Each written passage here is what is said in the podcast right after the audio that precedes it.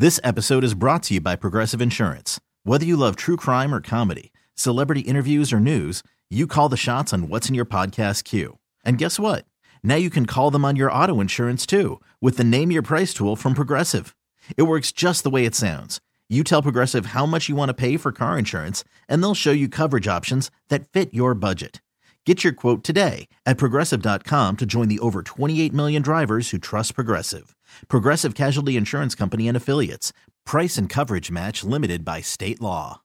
We'll start with the one I didn't have as much fun watching. We'll get through that one, yeah. Wizards lose by 25 to the Cavs. I thought when you're down 20, you're supposed to win the game. Isn't that hmm. how this works? Mm-hmm, mm-hmm. You fall behind 20 and then you win. That's the whole plan. That's how basketball works.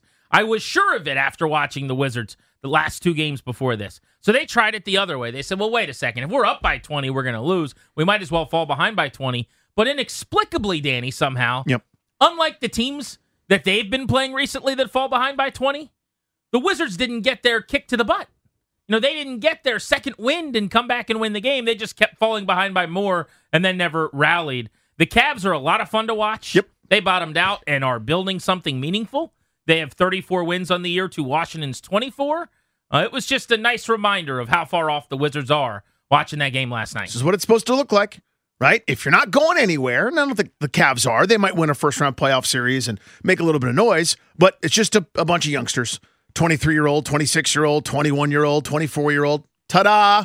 You got a team on the rise. And now you build a nice little nest. Maybe that free agent comes. Maybe you're the destination for somebody. Maybe you can have enough assets for that for that big trade moment, et cetera. It's what you're supposed to be doing on in stark contrast to whatever it is the Wizards' plan is. I actually have a weird take for a second that will make no sense initially, and then I hope I can explain it. Go on. I kind of think the Cavs, as currently constructed, are what the Wizards want to be, weirdly.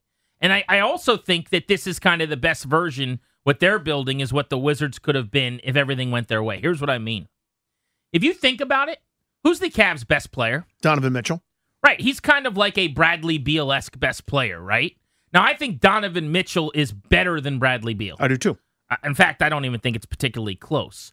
But they made a big trade to bring him in, and if he's there long enough, he's going to make all the money, mm-hmm. right? They have surrounded him with either young players they've added via trade acquisitions or by way of the draft.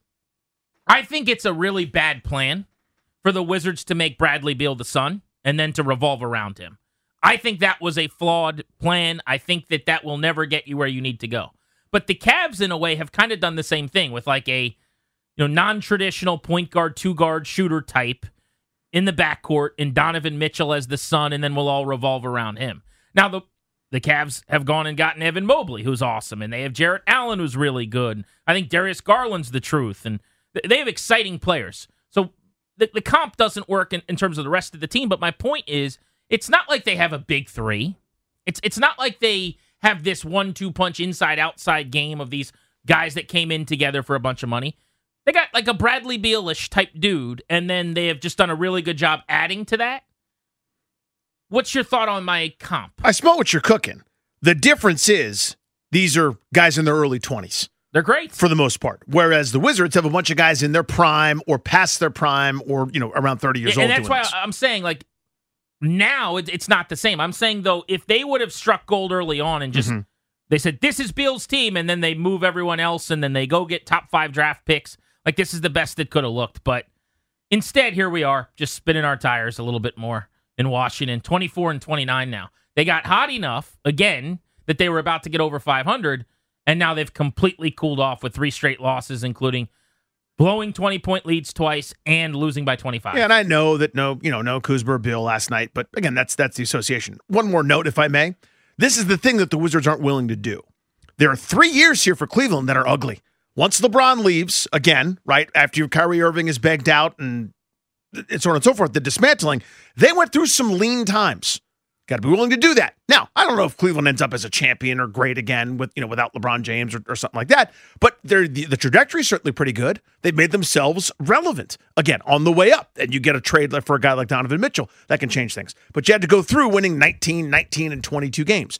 Washington's not willing to do that. They're not willing to sacrifice a week, a month, let alone half a season or even a full season in order to actually get to go somewhere. One has a bright future. The other is this spinning their wheels for the two millionth straight season. Back to you. Okay, picture this.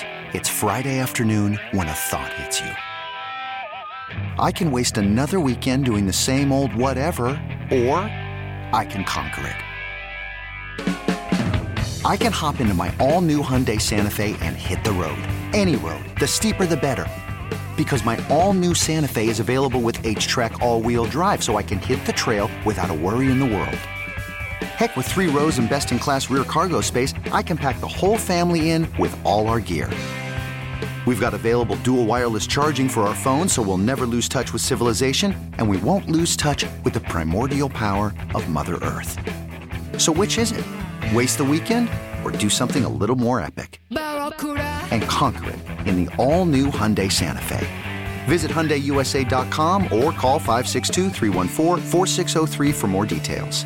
Hyundai, there's joy in every journey. This episode is brought to you by Progressive Insurance. Whether you love true crime or comedy, celebrity interviews or news, you call the shots on what's in your podcast queue. And guess what? Now you can call them on your auto insurance too with the Name Your Price tool from Progressive. It works just the way it sounds. You tell Progressive how much you want to pay for car insurance, and they'll show you coverage options that fit your budget. Get your quote today at progressive.com to join the over 28 million drivers who trust Progressive.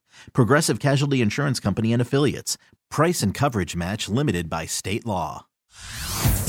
Hey everyone, Boomer Esiason here. The NFL draft is behind us, and your favorite team is now gearing up for week number one. The free Odyssey app puts you right in the middle of the pro football conversation with the biggest sports radio stations from across the country. The local voices who know your team the best, giving you their unfiltered takes on the current state of your squad. It's always football season right here on the free Odyssey app.